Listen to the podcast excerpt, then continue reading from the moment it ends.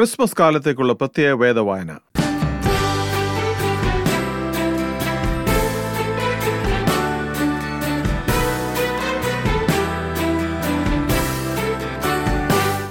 Christmas കാലത്തെ വേദവായന ഇരുപത്തിയൊന്നാം ദിവസം.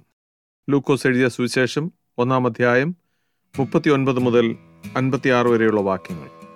ആ നാളുകളിൽ മറിയ എഴുന്നേറ്റ് മലനാട്ടിൽ ഒരു യഹൂദിയ പട്ടണത്തിൽ ബന്ധപ്പെട്ട് ചെന്ന് സക്രിയാവിന്റെ വീട്ടിലെത്തി എലിസബത്തിനെ വന്ദിച്ചു.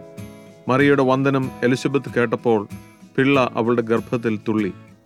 എലിസബത്ത് പരിശുദ്ധാത്മാവ് നിറഞ്ഞവളായി ഉച്ചത്തിൽ വിളിച്ചു പറഞ്ഞത് സ്ത്രീകളിൽ നീ അനുഗ്രഹിക്കപ്പെട്ടവൾ നിന്റെ ഗർഭഫലവും അനുഗ്രഹിക്കപ്പെട്ടത്.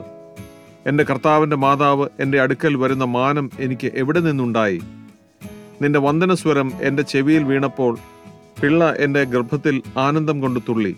കർത്താവ് തന്നോട് അരുളി ചെയ്തതിന് നിവൃത്തിയുണ്ടാകും എന്ന് വിശ്വസിച്ചവൾ ഭാഗ്യവതി. അപ്പോൾ മറിയ പറഞ്ഞത് എന്റെ ഉള്ളം കർത്താവിനെ മഹിമപ്പെടുത്തുന്നു. എന്റെ ആത്മാവ് എന്റെ രക്ഷിതാവായ ദൈവത്തിൽ ഉല്ലസിക്കുന്നു. അവൻ തന്റെ ദാസിയുടെ താഴ്ച കടാക്ഷിച്ചിരിക്കുന്നുവല്ലോ. ഇന്നു മുതൽ എല്ലാ തലമുറകളും എന്നെ ഭാഗ്യവതി എന്ന് വാഴ്ത്തും.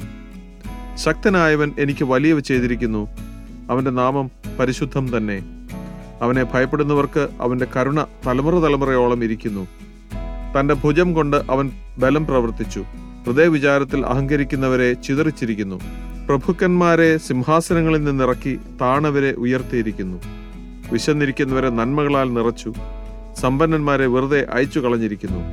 നമ്മുടെ പിതാക്കന്മാരോട് അരളി ചെയ്തതുപോലെ അബ്രഹാമിനും അവന്റെ സന്തതിക്കും എന്നേക്കും കരുണ ഓർക്കേണ്ടതിന് തന്റെ ദാസനായ ഇസ്രായേലിനെ തുണച്ചിരിക്കുന്നു.